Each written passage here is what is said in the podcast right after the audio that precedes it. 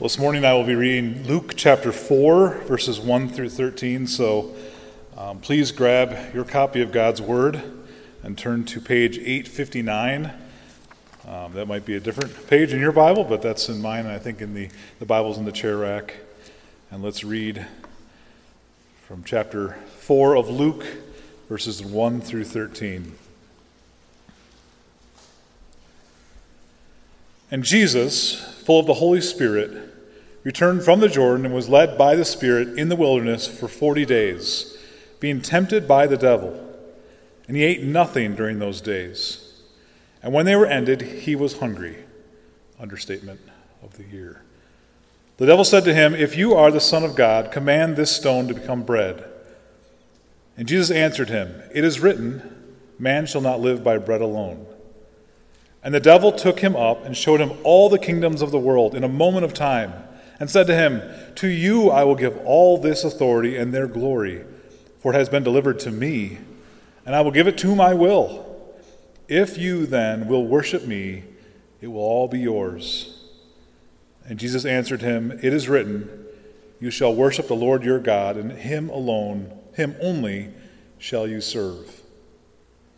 And he took him to Jerusalem and set him on the pinnacle of the temple, and said to him, If you are the Son of God, Throw yourself down from here, for it is written, He will command His angels concerning you to guard you, and on their hands they will bear you up, lest you strike your foot against a stone.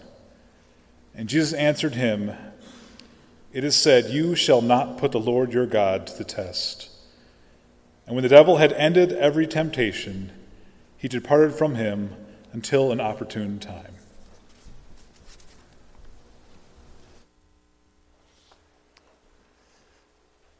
Thank you, Andrew. Why don't we pray together? Father in heaven, we are thankful for this opportunity to open up your word and to be able to hear from you. We're thankful for how you speak truth to us, you minister to our hearts you comfort us in our sorrow. You strengthen us in our times of weakness. And Father, we are reminded in a very clear, vivid way as we look at this text how much we need you, how much we need Jesus. I pray, Father, for each one of us here today that you would give us the ability to understand what you speak to us through your word today. And we pray, Father, that we would not only understand, but we would um, believe and our lives would be changed because of it. Thank you for the way that you'll work. In Jesus' name, amen. Well, I think it is good for us as a church to remember where we came from spiritually. Um, certainly, if you are here this morning and you know Jesus, we also know that the story of our lives includes sin. Lots of sin. But we also know that we now have spiritual life and hope because of the one who had no sin. Titus chapter 3, verses 3 through 7 reminds us of what we were and reminds us of, what, of why we are not now what we once were. Verse 3 says, For we ourselves were foolish, disobedient, led astray, slaves to various passions and pleasures, passing our days in malice and envy, hated by others and hating one another. But when the goodness and loving kindness of God, our Savior, appeared, He saved us. Not because of works done by us in righteousness, but according to His own mercy, by the washing of regeneration and renewal of the Holy Spirit, whom He poured out on us richly through Jesus Christ, our Savior, so that being justified by His grace, we might become heirs according to the hope of eternal life. So God saved us through Jesus, who was the perfect, spotless, sinless Lamb of God slain for us. We, we know that Adam was tested in the Garden of Eden and failed. We know that Israel was tested in the wilderness and failed. You and I have all fallen short, miserably short of God's glory. But there is hope for us because Jesus was tested, tried, and proven true. That's the main point of our sermon text today. Jesus was tested, tried, and proven true. While, while it's true, Jesus is in fact an example for all of us to follow, he is far more than an example.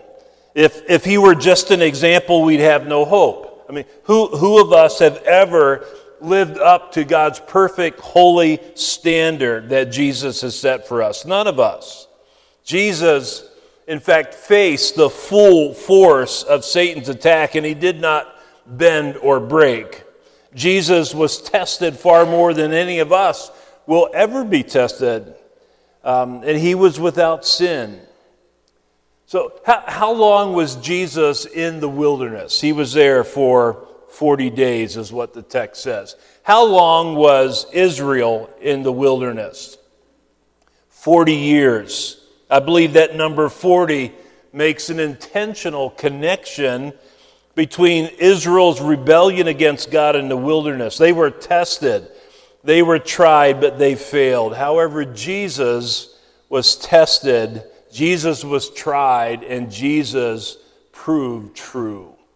And so, because Jesus proved true, both in this particular testing over a 40 day period of time, but in fact throughout his earthly ministry, Jesus could atone for your sin. Hebrews 4:15 says, "For we do not have a high priest who is unable to sympathize with our weaknesses, but one who in every respect has been tempted as we are, yet without sin.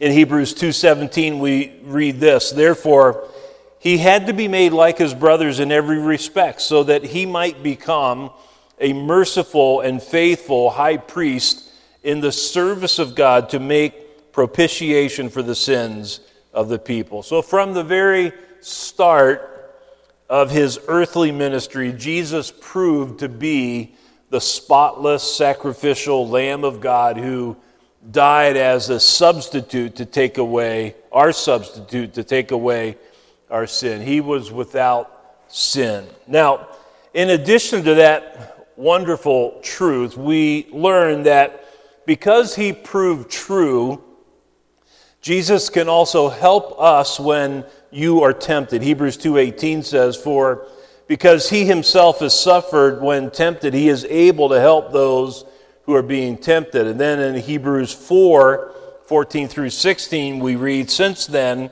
we have a great high priest who has passed through the heavens, Jesus, the Son of God. Let us hold fast our confession, for we do not have a high priest who is unable to sympathize with our weaknesses, but one who in every respect has been tempted as we are, yet without sin. Let us then, with confidence, draw near to the throne of grace that we may receive mercy and find grace to help in our time of need. So, Jesus faced Satan's greatest attacks and yet was without sin. In fact, as Satan turned up, turns up the heat on our lives, we we melt before the heat is turned on its highest setting. But Jesus faced the maximum amount of heat and he never caved in. Jesus faced the full force of temptation and yet obeyed his Father's will perfectly every time. And that certainly gives us great hope because now when we are in the, in the battle, we can go to the expert for help verse 16 says, again, let us then with confidence draw near to the throne of grace that we may receive mercy and find grace to help us in the time of need. I hope you are in the habit or learning to be in the habit of running to the throne of God's grace for mercy and, and for help in times of need. Satan would love nothing more than to discourage you, to ruin you, to destroy you, and therefore you must be on high alert. But how do we do that? Well, there are two things. First, we must be aware of how the enemy works. And second, we must know how our defense system works. And we're going to look at both of those things this morning. But first, a careful reflection on verses 1 and 2 challenge us to embrace the truth that trials have a purpose. Uh, it wasn't an accident that Jesus was tempted for 40 days in the wilderness by Satan. Um, Jesus had been baptized, the Holy Spirit descended upon him. He was full of the Spirit. He was led by the Spirit into the wilderness. But that doesn't mean that God tempted Jesus to do evil. We're told clearly in the Word that God never tempts us to do evil. Uh, temptation is a device whose motive is to get us to sin. Temptation lures us to sin, but God never tempts anyone. James 1:13. Uh, verse 2 of Luke 4 tells us that Satan tempted Jesus, not God. So let's remember that being tempted is not a sin, but when we give into temptation, it becomes a sin. Uh, I like to illustrate it um, the difference between, t- between temptation and sin like, like this. You, you can't stop a bird from landing on your head. That has happened to me when I'm golfing and my water, my ball often finds the water and the, you have cattails around the water and that's where red-winged blackbirds like to, to stand and, and build nests. And oh, on more than one occasion, I've been um, dive bombed by the red-winged blackbirds so I can't stop them from coming and seeking uh, to attack my head or to land on my head, but I can certainly stop him from building a nest on my head. Um, so we, we don't want to give in to temptation and allow temptation to have a home in our heart. So when temptation comes, like a bird wants to land on our head, we shoo it away. We, we chase it away. So please understand, God never tempts anyone, but God does test us. And testing is radically different than tempting. Testing is given by God for a good purpose. Uh, 1 Peter 1 6 and 7 teaches us that God wants to prove the genuineness of your faith. He wants it to shine like pure gold. Let's, let's also remember that trials are an opportunity to bring growth and maturity in our life. James 1, verse 3 and 4 teaches us that trials should be considered all joy. The, the trial itself is not always uh, joy to experience, but we can consider it all joy because of how God will use it to make us become more like Christ. The, bo- the bottom line is this we must accept the truth that if we have a trial in our life right now, it first came through the loving hands of our Father in heaven. A number of years ago, Shelley and I, um, Shelley, but we experienced it in, in many regards together. Shelley had faced a lot of physical illness and um, the, the doctors that we visited could see a problem, but they didn't know what to do about it. And we went to a number of different specialists looking for answers, um, searching for answers, and it, this took place over an extended period of time. We, we reached the point where it became clear after uh, quite a few attempts uh, of getting medical care, it became clear to us removing the health problem could not be our goal. Instead, our goal had to become honoring God in the trial, in the problem, or with, with the health issue. Uh, when, when trials come, we, we really have at least two options. One, we can fight it and resist it, saying to God, It's not fair, this is not what I want. We can grumble, we can complain, we can fret, or two, we can pour all of our energies into trusting God in the trial so that we can bring glory to Him. We can depend upon God to help us to respond to the trial in a way that will bring honor to Him. We will trust God to use it for His good purposes. I don't think that we even have to know the purpose. It should be enough for us to know that our Heavenly Father understands the purpose. Our job is to trust Him and to focus on honoring Him, and He will accomplish His purpose for us in that, in that trial. Be, because of who God is and how He promises to be involved in our lives, we, we can embrace the truth that trials have a purpose. That doesn't mean they're always easy. Uh, in fact, just the opposite. A trial will bring much heat into our life, and that heat will often burn off impurities, things that we were maybe once holding on to that we shouldn't be holding on to. But this truth does bring us hope, and it's a truth that we can learn. Trials do have a purpose. Now, having said that, let's turn our attention to the deceptive lies that Satan tried to sell Jesus.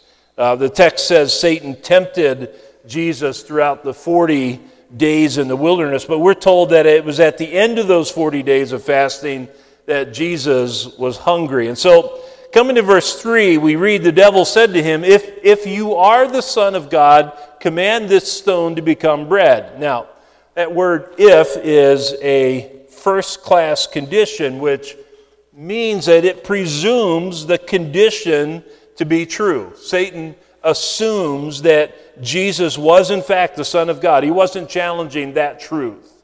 Instead, Satan's temptation is more subtle. In short, here it is Satan's lie God won't really meet your needs. That's what the devil was trying to get Jesus to believe. After all, you know that you're hungry, aren't you? You, you you'll just have to take care of yourself. And since you are the Son of God, I know that you have the power to turn these stones into bread. So go ahead, do it. You, you know that your Father in heaven won't take care of you. Jesus, you deserve far more than being so dreadfully hungry. Use your power to turn these stones into bread. But Jesus didn't bite.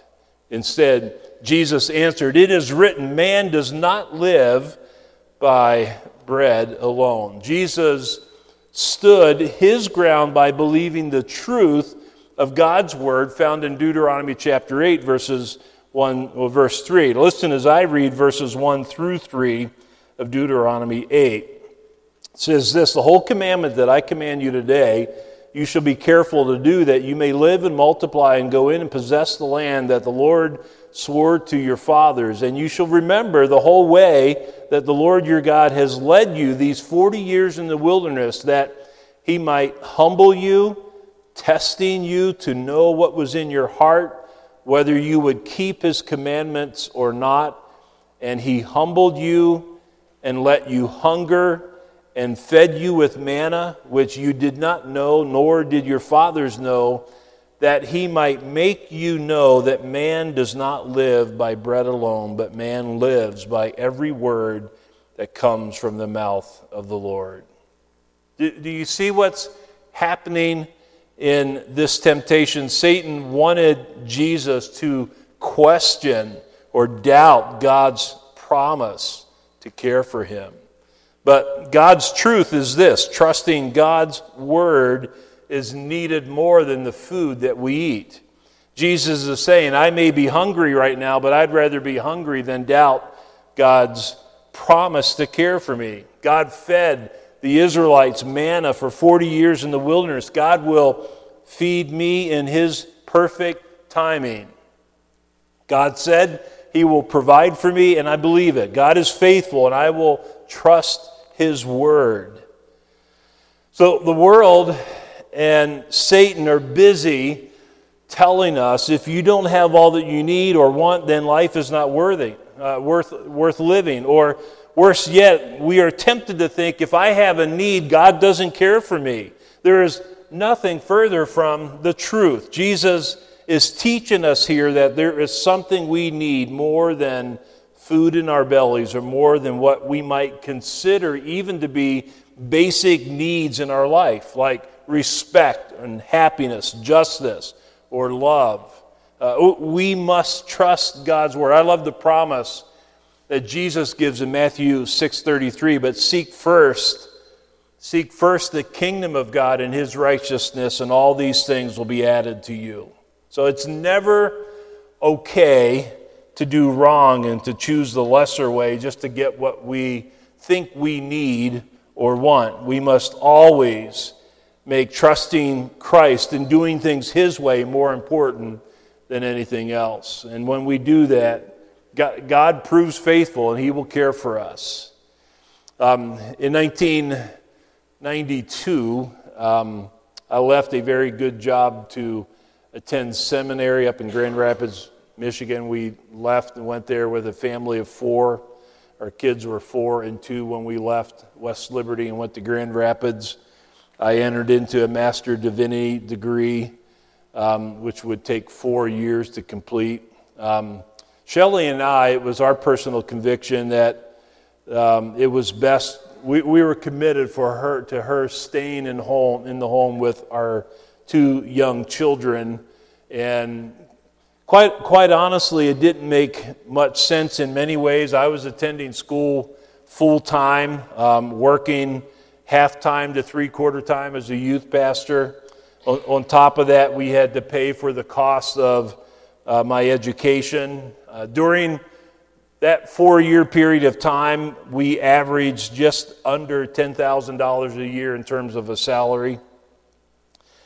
But that's not really what I remember when I think about seminary. I, I remember Matthew 6:33. I, I remember how God proved himself faithful to that promise in Matthew 6:33 time and time again. There there were a lot, certainly a lot of earthly things that we did without, and quite honestly, at times it was harder. It was harder for us to do without them than it really should have been. We weren't perfect by any stretch of the imagination. God was, in fact, purifying our hearts. He, he was busy teaching us this truth. Trusting God's word is what we need more than the food that we eat. Seek first the kingdom of God and his righteousness, and all of these things will be added to you. That's a promise that you can take, take to the bank. Jesus was tested.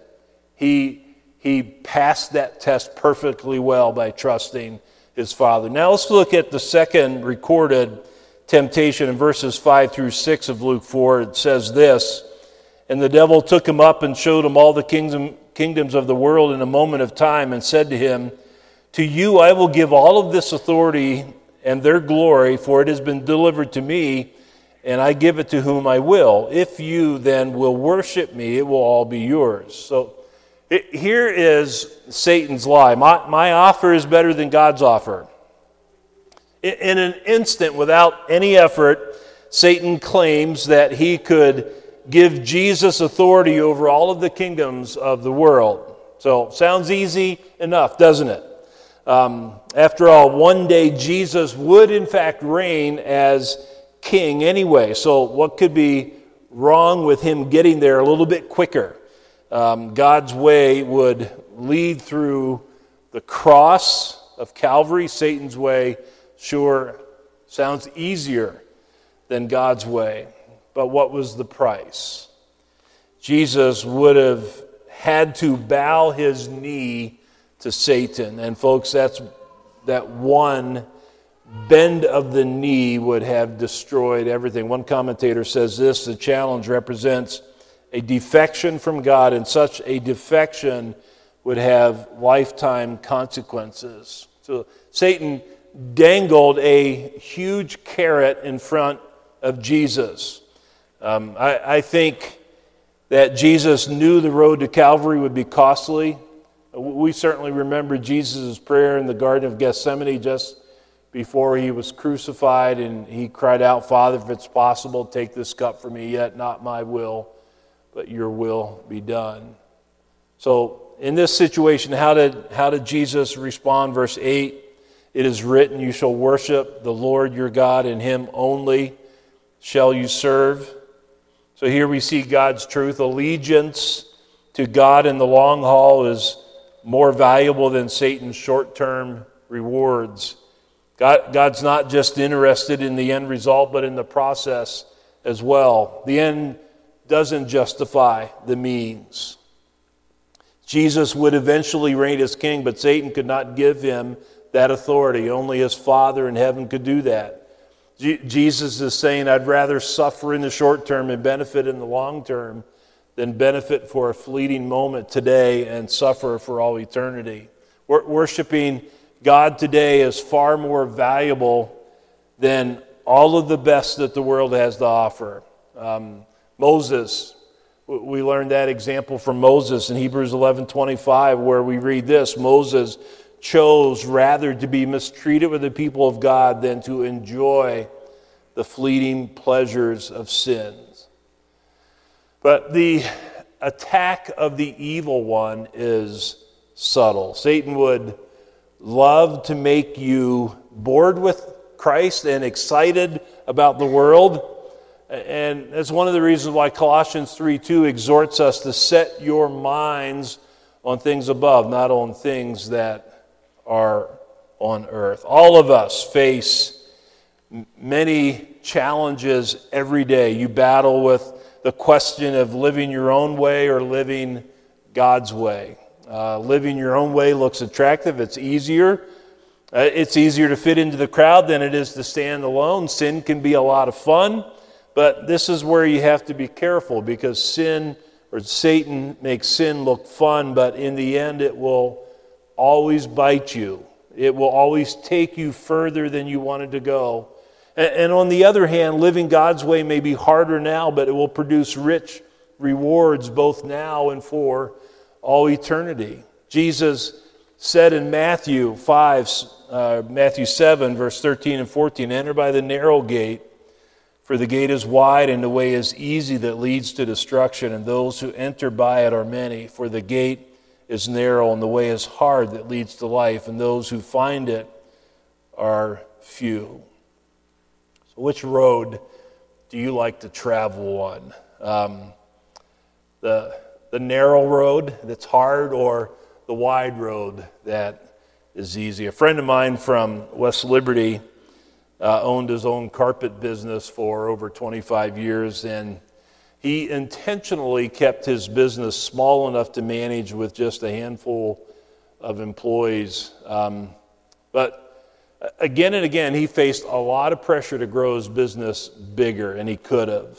Um, many of his peers would say, Mike, right now is, you're, you're in your prime and you have all of this opportunity for growing your business making more money. But Mike, again and again, intentionally chose to turn away business, um, which doesn't seem like a very good business practice. So, why would he possibly do such a thing? Um, Mike made his responsibility to his family and to his church more important than his ability to accumulate wealth or to be successful in the world's eyes. Uh, Mike knew that building a bigger business would take time away from family, take time away from his ministry at church. Mike loved to minister in the church. Uh, he and his wife took Shelly and I under their wings, and we were young believers. They invited us into their home. We spent a lot of Sunday afternoons in their home just interacting with them. We did ministry together with them, and they really had a big impact on our life. But one of the reasons that he and his wife had a big impact on our life is because they intentionally carved out time. They said no to making more wealth and said yes to carving out time to be involved in, in ministry, in serving others for the sake of Christ. Allegiance to God in the long haul is far more valuable than Satan's short term rewards. Now, by this time, Satan is getting uh, a little beat up because Jesus keeps resisting him by quoting and obeying Scripture. So Satan's going to try to beat Jesus at his own game. In verses 9 through 10, we're told that Satan took Jesus to the highest point of the temple and challenged him to throw himself down. And then Satan had the gall to quote Scripture. Um, and it's, it's certainly not enough to quote Scripture. Anybody can quote Scripture. Satan quoted Scripture, but we must also use it in right ways. And when we know the author of Scripture, we'll be prepared to use it correctly. Um, that was Satan's problem. Jesus had a perfect relationship with his Father in heaven, and Satan wanted to destroy that. Now, Satan didn't quite quote the verse from Psalm 91 correctly, but I think the biggest problem is that Satan was challenging Jesus to test God. And, in doing so, we see Satan's lie being this God won't really protect you. Satan had it. Um, um, had it with Jesus quoting scripture. And so Satan says, All right, you, you want to trust God's word, do you? Then throw yourself down from the highest point of this temple. And God says in his word that he will protect you. Prove it to me that he will do that. But, folks, we must never use God's word just to get what we want. We cannot use scripture for self serving purposes. Instead, Jesus responds in verse 12 it says, You shall not put the Lord your God to the test. Satan wanted to destroy Jesus' relationship with his Father, but Jesus saw through that. Um, you and I don't have to question God. We don't have to prove God. In fact, God's truth is this God is faithful and can be trusted. We follow the marching orders of our Father in heaven. We can trust Him. He is faithful. That is not in question. Satan would love to shake our confidence, but our God can't be shaken. And so we are really secure in Him. But please know this the enemy is real. He would love to destroy your relationship with Jesus Christ. We can't be foolish. We can't be naive. We can't pretend that the enemy isn't real. He isn't active. We must not, in fact, lose sight of God. Darrell Bock says this Tests in life are not bad. In fact, they can be divinely sent. The main issue in my response um, the, the main issue is my response to a test. Do I respond in a way that looks to God to guide me through it? Do I trust Him or do I put Him to the test? How do, re- how do I respond to personal struggles in my life? Do I get angry? Do I seek to reassert my control, even when I know that I cannot control events? Or do I rest in faith, look for God's hand, and ask Him? what I should learn from what I am going through. If I am to grow spiritually, I can expect trials. If I am to grow spiritually, I need to look to God in the midst of trials. End of quote. So, in light of that, let me say this as we close. Look, look to Jesus when temptation comes. And don't, don't neglect your supernatural defense. And there's four things that will help us when temptation comes. One is to remain in Christ, abide in Christ. If we remain in Christ, we put our faith in Christ, we trust in Christ, and we keep believing Christ, we remain in Christ, we are protected. Jesus said in John 16 33, In the world you will have tribu- tribulation, but take heart, I have overcome the world. So when temptation comes, we're reminded in fresh ways how much we need Jesus, and we need to keep believing Jesus. We need to keep having faith in Jesus. Secondly, we need to keep in step with the Spirit. By the Spirit, by the enablement of the Spirit, we can to re- respond to temptations in a right way. Galatians 5 illustrates how the works of the flesh and Paul gives us a list of things that manifest sin um, in, in our lives. But then he says, if you have the Spirit, you can expect a different kind of response in your life. And the Spirit will produce love, joy, peace, patience, kindness, goodness, faithfulness, gentleness, goodness, and self control. Uh, we, we have not been left here alone. When temptations come, we run to Christ, we keep believing Christ. Number two, we have the Spirit we live by the Spirit. Let us keep in step with the Spirit, is what Galatians 5.25 says. And we, we can have confidence that the Spirit will enable us to respond rightly when temptations come. And that right way is to obey. Third, to obey the Word of God. It's not enough for us just to know the truth, hear the truth, know what is true. We, actually have to put it into practice, we have to obey it. Jesus, at the end of the Sermon on the Mount, after he had given us a body of instruction that was full and rich, he gave uh, uh, a picture of two men. One was wise and one was foolish.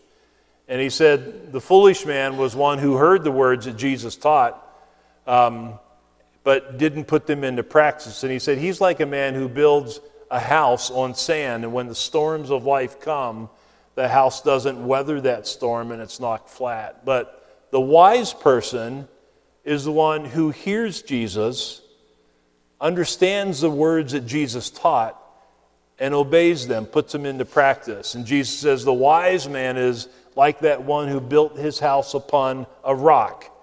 And when the storms of life come, it will weather the storms of life. So Jesus teaches us to obey the word.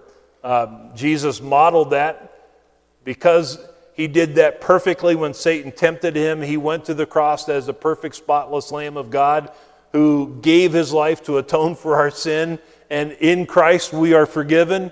But when we are forgiven, we, we're attached to Jesus. We have a living union with Jesus, and he begins to produce the character of his life in our life, and that includes us living in obedience to Jesus, listening to his instruction and putting him into practice. And then, fourthly, when temptations come, we need to put on the full armor of God.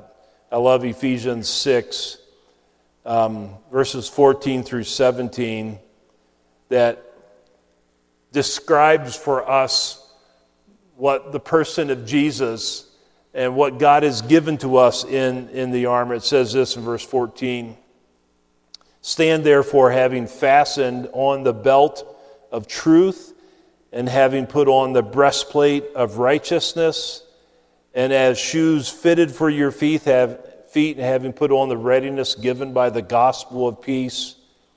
In all circumstances, take up the shield of faith with which you can extinguish all of the flaming darts of the evil one, and take the helmet of salvation and the sword of the Spirit, which is the Word of God. Temptations are real. The evil one is real. Uh, the evil one has come to seek, steal, and destroy, but Jesus has come to give you life and to give you life abundantly. He's not left you here alone. Um, he gives you all that you need.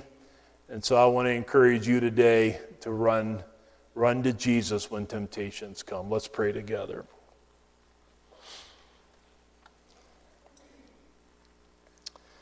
Father, there are many ways in which Satan, in all of his subtle ways, sometimes blatant ways, sometimes subtle ways, seeks to influence us and lead us astray and to get us to believe a lie rather than the truth. And we, we confess that apart from you and all of what you've given to us in Jesus, we know how vulnerable we really are. This morning, we are so thankful for Jesus who was without sin, who weathered the storms of temptation from the evil one and went to the cross without sin. and gave his life not for his sin because he had no sin, but he went to that cross and died for us to rescue us from our sin. We, we thank you for that.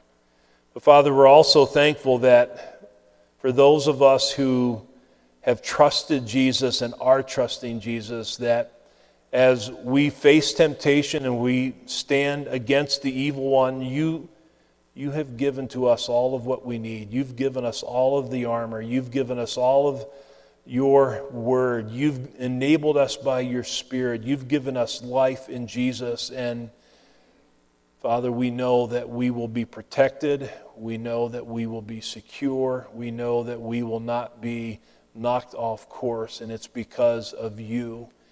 And it's because of all of what you have given to us in Jesus. Help us, Father, to be a people that abide in Christ, who live by your Spirit, who obey your word, and who depend upon the protection of your armor to stand against the evil one. Father, we are weak, but you are strong, and we thank you for the way that you work and the way that you will work. We praise you and thank you in Jesus' name. Amen.